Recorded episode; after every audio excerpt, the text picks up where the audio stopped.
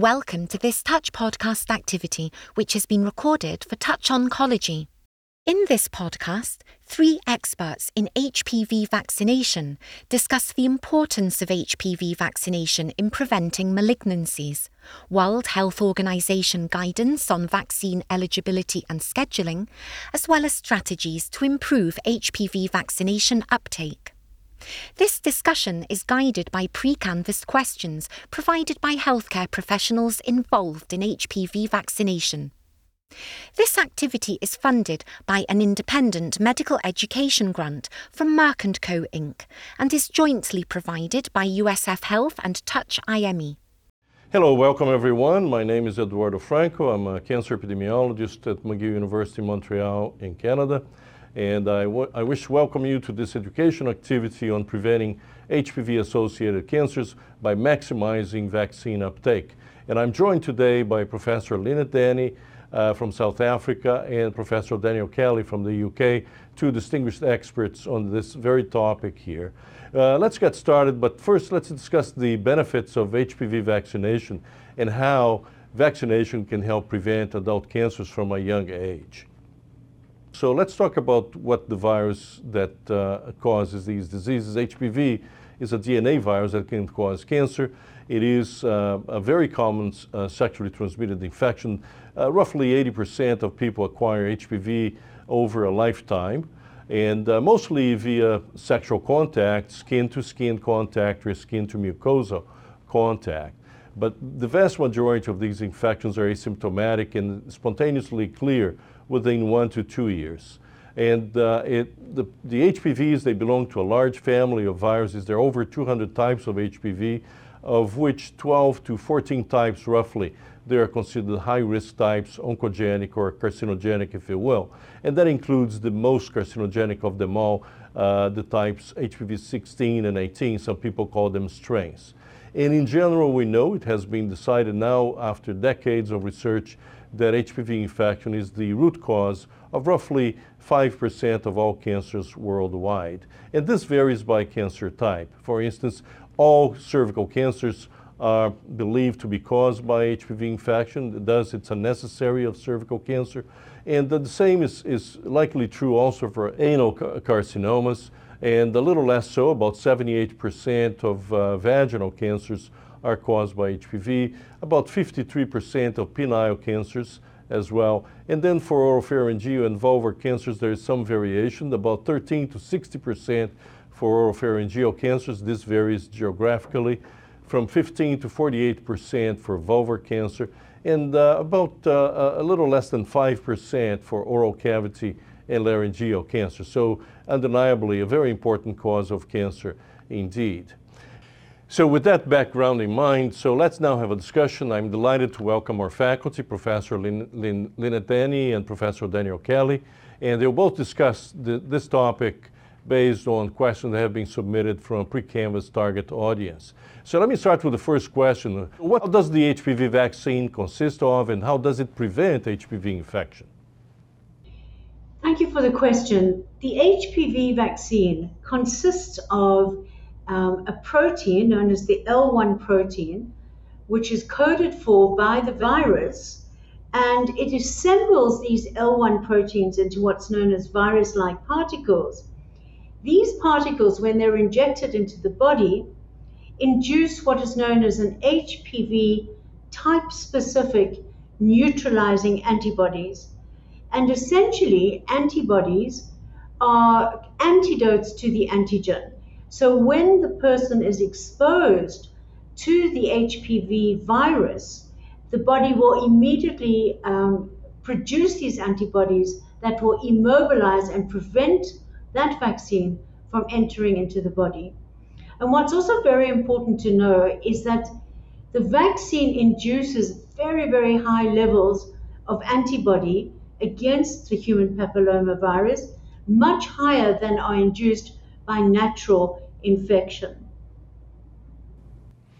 And uh, given how, how good they are, how many HPV vaccines have been pre-qualified for use by the WHO and that are commercially available right now? Are any key differences between these vaccines?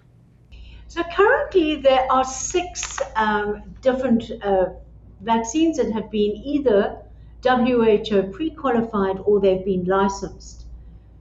The first three vaccines uh, that um, have been commercially available uh, are um, a quadrivalent vaccine, a bivalent vaccine, and a nonavalent vaccine.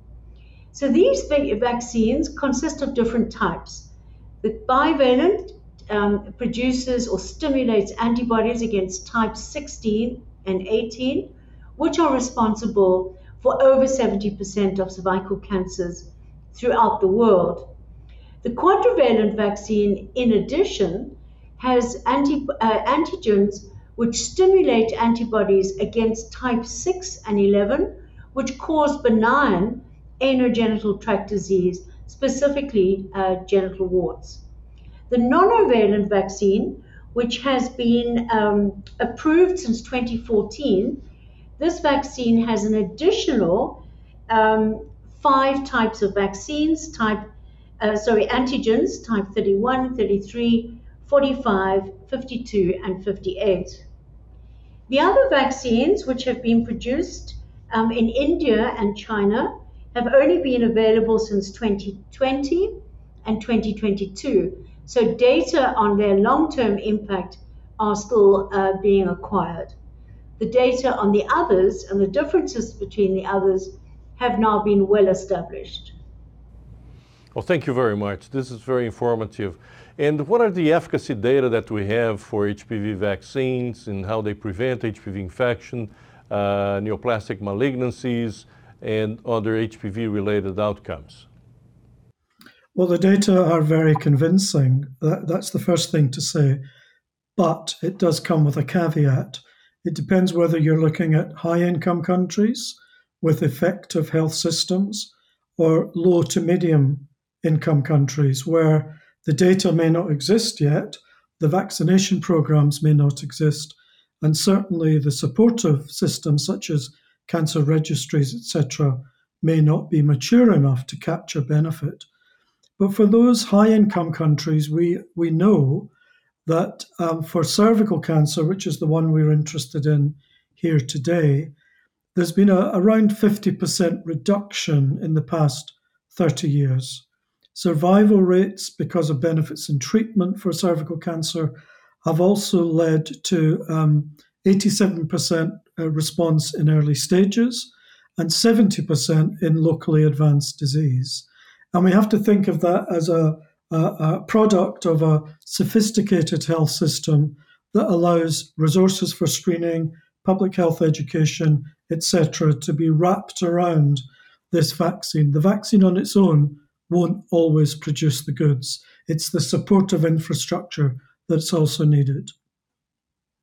Well, thank you very much. And uh, but aside from preventing HPV-related cancers, what other benefits of uh, HPV vaccines that we can we can uh, speak of? Well, apart from the other cancers, of course, which are implicated, which uh, we know are also uh, linked with this vaccine, it's also for me an insight into the priorities that a public health system plays um, in terms of younger adult health.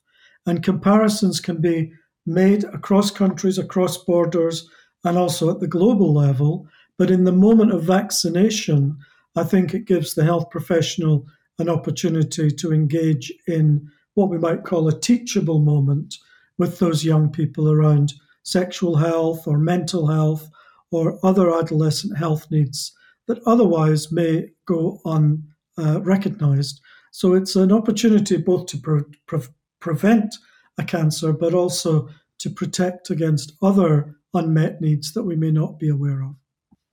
Well, thank you very much. So, Lynn, uh, do you have anything to add? Yes, I think that some of the issues in low and middle income countries, in fact, also in high income countries, is that a health platform for administering health care to adolescents is very seldom effective or, or even available. And we have shown that the, the benefits of school based vaccination are superior to facility based vaccination, and it's an opportunity to link other important healthcare interventions, such as, and there's a range testing for visual acuity, testing for vision, hearing loss, nutritional um, health, uh, deworming, education around safe sex and prevention of sexually transmitted infections. These could be very valuable interventions, would have long term impact um, on the health of these young children in the future. This has been excellent. Uh, we have vaccines that work, more than one. We have several vaccines now, some additional ones in the pipeline. We know that uh, at least the ones that have been tried early, are, there's long-term uh, efficacy data. But as you just learned, that there is, uh, it's a package deal. It, deploying HPV vaccination comes with many things that uh, are important in the healthcare system, in primary care delivery, and all of that. So thank you both, Professor Danny and Professor Kelly, for this excellent discussion. And thank you all for watching. You can find more on this very topic by watching the other two videos that we have on this series. Thank you all. Hello, everyone. Uh, welcome to this session. My name is Eduardo Franco. I'm a cancer epidemiologist at McGill University in Montreal, Canada. And uh, this is an education activity on preventing HPV-associated cancers by maximizing vaccine uptake. Now, the second topic that we'll be discussing in this series is a very important question. Who should be vaccinated against HPV infection and why? And uh, let me give you a little bit of background with respect to this important question. And that's about the World Health Organization vaccination campaign to prevent cervical cancer. And it has established, the WHO has established that the primary target group, essentially girls aged 9 to 14 years before they become sexually active. Uh, it is uh, vaccinating over 80% of girls who also have the advantage of reducing risk of HPV infection in boys as well. Now, we can talk about secondary target groups, which are uh, females, women aged uh, 15 years and older, and uh, also vaccination of boys, older males, and men who have sex with men. And those uh, secondary target groups, they are only recommended if they're feasible and affordable for a given country, and it does not divert resources from vaccinating the primary target group, which I mentioned are girls 9 to 14. So in all, implementing this strategy could potentially prevent 60 million cervical cancer cases and 45 million deaths over the next 100 years. Now, as far as uh, the schedules uh, by the World Health Organization, the recommended one is based on two doses the, for the primary target group and older age groups for which vaccines are licensed. And uh, the spacing between the doses has to be at least six months. There's no maximum recommended interval between doses. Now, as far as the alternative schedules go, there's a single dose vaccination which has been uh, recently approved by the World Health Organization, but it is off-label. So girls and boys aged 9 to 20 years, it's off-label use of the vaccine, and for those that are licensed, that's two or three dose schedules. It's very important also to underscore the importance of protecting immunocompromised or HIV infected persons, at least two doses, three if possible, regardless of age uh, or antiretroviral therapy status for those who have received them, and um, six months or longer between the two doses. Currently, there is no evidence to suggest that a booster dose is needed after the primary HPV vaccination, except for those high risk groups that I just mentioned uh, now. So, with this background in mind, so now, now let's start a discussion with our distinguished faculty, uh, Professor Lynette Denny and Professor Daniel Kelly. Uh, and uh, these uh, uh, points for discussion, they include pre-canvas questions that were submitted by a target audience. So let's start with the first one. How does the World Health Organization position on HPV vaccination compares, compare with regional guidelines? Um, thank you for the question. And as uh, Professor Franco has just pointed out, the WHO position is to focus on girls under the age of 15 and that we should vaccinate at least 90% of these girls if we're going to have an impact on eliminating cervical cancer. But there have also been calls to vaccinate boys, and there have been calls for vaccinating older women uh, to increase the coverage. Um, however, the focus should remain on girls so that because they are the ones most likely to have disease associated um, with HPV later in life. Um, so, what the regional positions are all context specific and resource specific. And the greater the resources, the greater the possibility of extending the people who can or should be vaccinated, such as what is known as catch up vaccination, um, where girls older than the age of 15 uh, to age 25 are also um, vaccinated. The problem with expanding the target audience for vaccination is that there has, in fact, been a supply chain problem with insufficient vaccination uh, doses and vials being available. Um, and the people who suffered most from that were those living in low and middle income countries. And, and thank you. And with that in mind, now we also, uh, there is some variation in vaccine scheduling. How does that impact outcomes? Well, I think again, there's a, an element of uh, reality here that um, where do we where do we target? Where do we send the resources that we have available? It's now in Europe, and I speak from the European perspective. Uh, WHO Europe have now recommended a single dose, and a single dose has been accepted because the evidence suggests that it at least uh, offers widespread uh, delivery across populations. Whether that provides longer term protection is as yet unknown. But saying that, there will be groups that will need more than one single dose. Those might be people who are immunocompromised or who are more at risk and who can perhaps access the, the, the vaccine in other through other ways. Now, that's very important indeed. But what are the benefits of vaccinating males against HPV? And uh, what are, if you could speak a little more also about uh, people with HIV? Well, the argument we in the European Cancer Organization have taken the line that um, it's a human rights issue. Both groups should be offered this uh, vaccine. And that was the argument made to the British government, actually, uh, I think it was 2017, they were only vaccinating girls and now they vaccinate boys. So, this gender neutral approach is one that we argue uh, provides the best blanket protection uh, across all sectors of the public of the population. Now, people who are most at risk of uh, the damage are people who, as I say, were immunocompromised. So HIV certainly is in that uh, in that sector.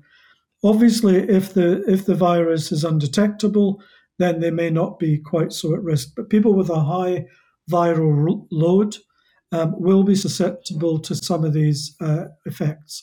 So we would say that it's a it's a, probably a case of targeting those uh, protections towards the groups in the HIV population who are most at need vaccinating HIV infected individuals is a critical part of the strategy for reducing HPV associated disease.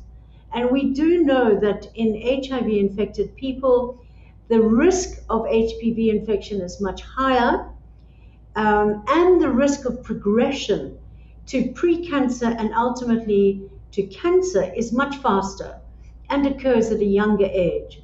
So, vaccinating HIV positive um, individuals is a critical part of the strategy.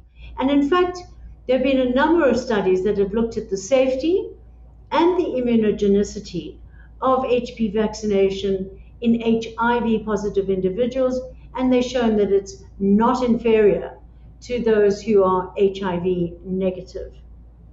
Is there any optimal age or cutoff for vaccinating? Certainly, I think the evidence suggests that the younger um, ch- uh, children and adolescents have a much stronger um, immune response to vaccination than do older um, older people.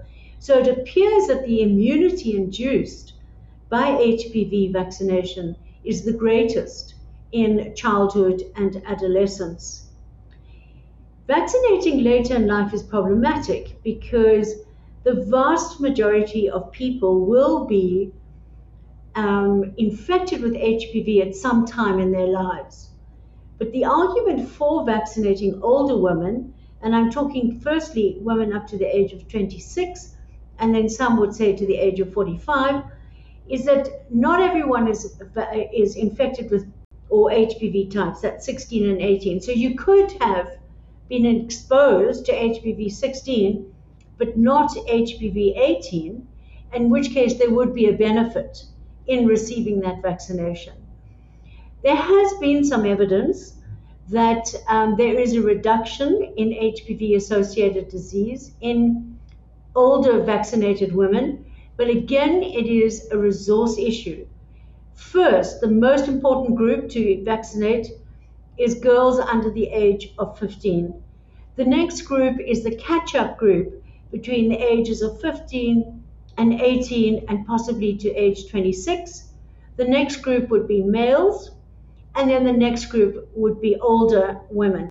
And if we learn from the hepatitis B vaccine story, in fact, it was only once hepatitis B vaccination was included in infant vaccination that it became uh, almost 100% coverage of the targeted population. So we don't have data that justifies vaccinating infants, but that may be something to consider in the future. Indeed, indeed, so true. And uh, it's important to take our lessons from other, uh, uh, the experience we have with other uh, uh, vaccines and how we deploy them. So I'm, uh, I'm thank, thank you both for this great discussion. I greatly appreciate your time, and I hope this session was, was useful to all of you. And please join us in, for the other two sessions in this very series about HPV vaccination. Thank you all very much. Hello, everyone. My name is Eduardo Franco. I want to welcome you back to this educational activity on preventing HPV-associated cancers by maximizing vaccine uptake. And the topic that will be discussed here today is barriers to HPV vaccine uptake and how they can be overcome. As you can imagine, vaccination coverage varies globally. There are uh, countries in North America uh, parts of South America. Australia was a pioneering country in terms of vaccination. There's very high coverage, close to 100% in countries such as Canada, Australia, and uh, uh, many uh, Western European countries, Scandinavian countries, South Africa, for instance. But we do have important gaps in coverage in uptake of HPV vaccination, in, in, in addition to the fact that many countries have not even started to deploy HPV vaccination. So even though the the targets are very ambitious. We have a long way to go in deploying HPV vaccination. Now, as far as the barriers to attain success in, in uh, having high vaccination uptake, there are some. And uh, we can look at those from uh, in terms of national, international barriers, such as, for instance, access to health care, which varies enormously uh, across countries and even uh, between regions. Availability of vaccines is also an important uh, barrier. Um, we had, of course, the COVID pandemic, which imposed important uh, interruptions in, in delivery of uh, HPV vaccination, supply of vaccines, of course, as the world has uh, diverted its attention to other, other supply chains for for COVID vaccination. This affected, of course, HPV vaccination supplies. Costs. Costs continue to be an important consideration. Uh, the cold chain capacity to distribute uh, these vaccines, and of course, government political commitment from different countries. And those are, those are the barriers uh, primarily at the national, international, contextual level. But there are also individual barriers, such as perception of safety, safety concerns, stigmas associated with a vaccine that's linked with sexual activity, and eventually poor vaccine awareness in general.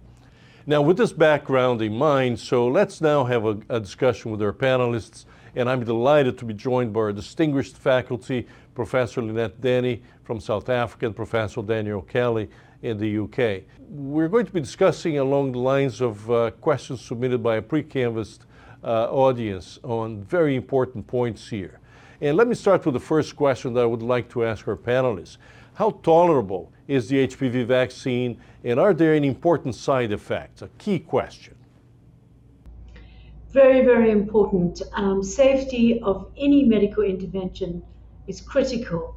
And I think that the HPV vaccine, over literally millions of doses that have been administered, has been shown to be consistently um, safe uh, and tolerable. The most common side effect is pain at the site of the injection or local irritation of the skin, which is usually temporary and resolves on its own without any treatment.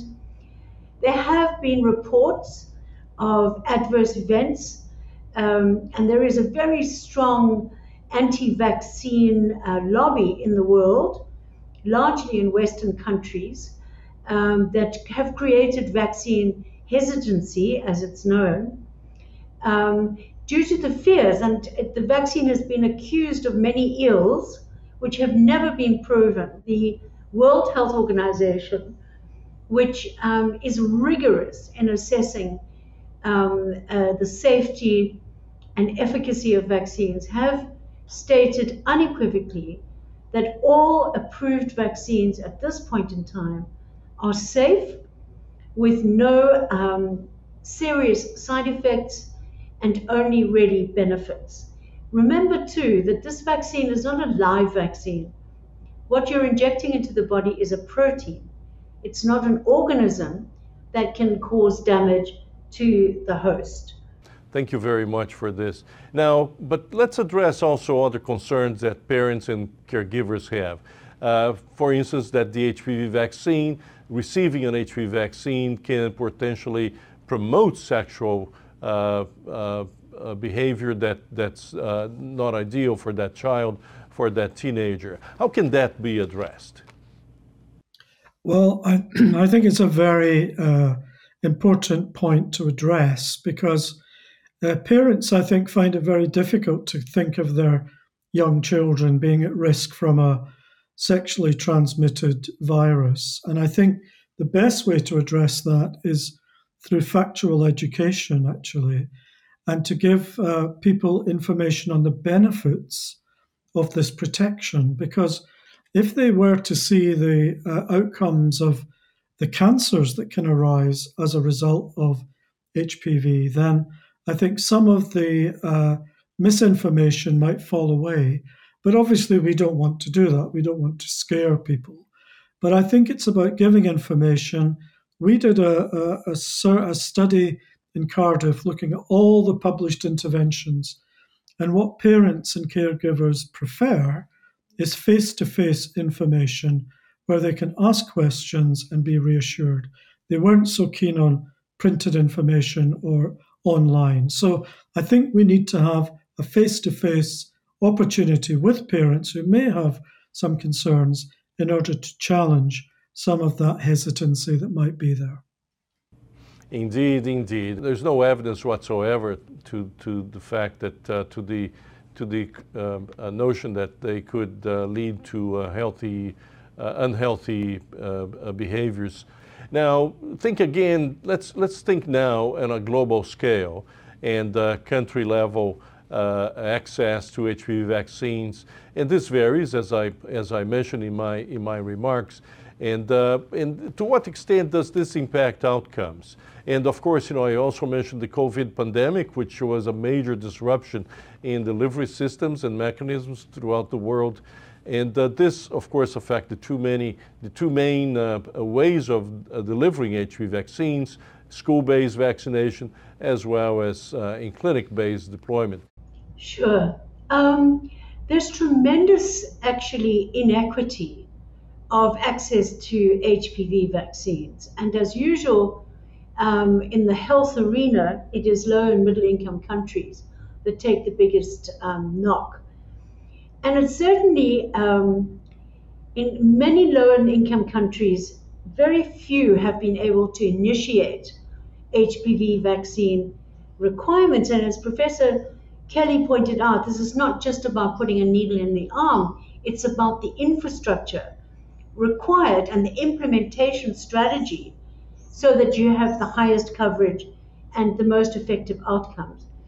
But it has been able to work in some countries, such as, for example, um, in Rwanda, where over 90% of the target population of girls have been successfully vaccinated, as well as, um, for example, Bhutan, where again, with the uh, uh, collaboration with the Australian government, over 90% of the targeted girls have been vaccinated.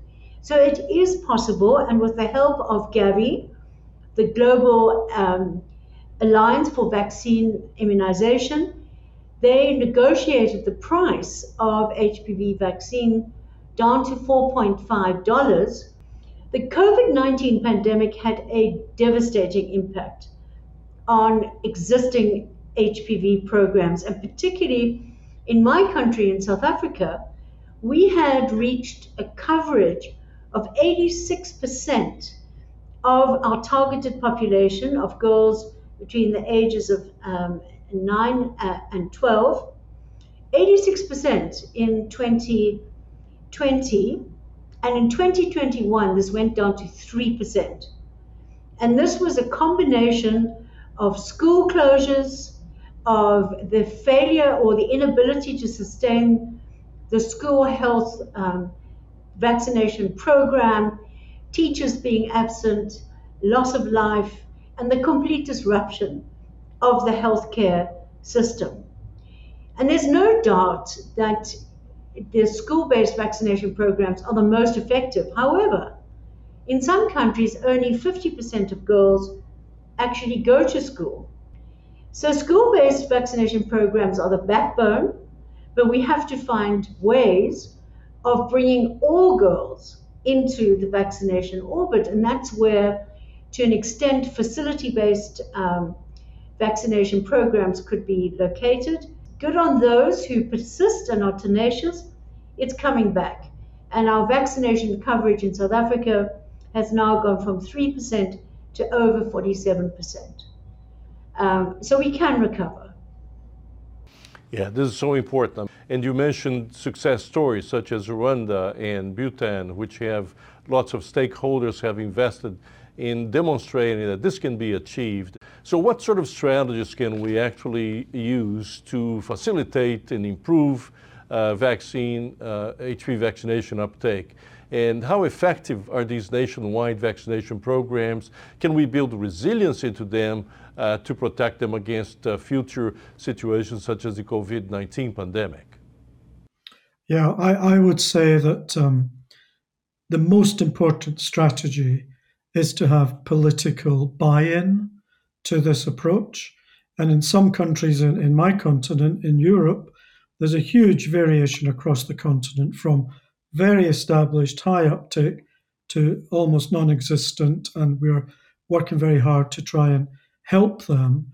And on a, on a continent wide level, we now have a beating cancer plan with HPV vaccination included in that. So all governments in Europe, in the WHO region, will have to show that they're doing something about HPV vaccination.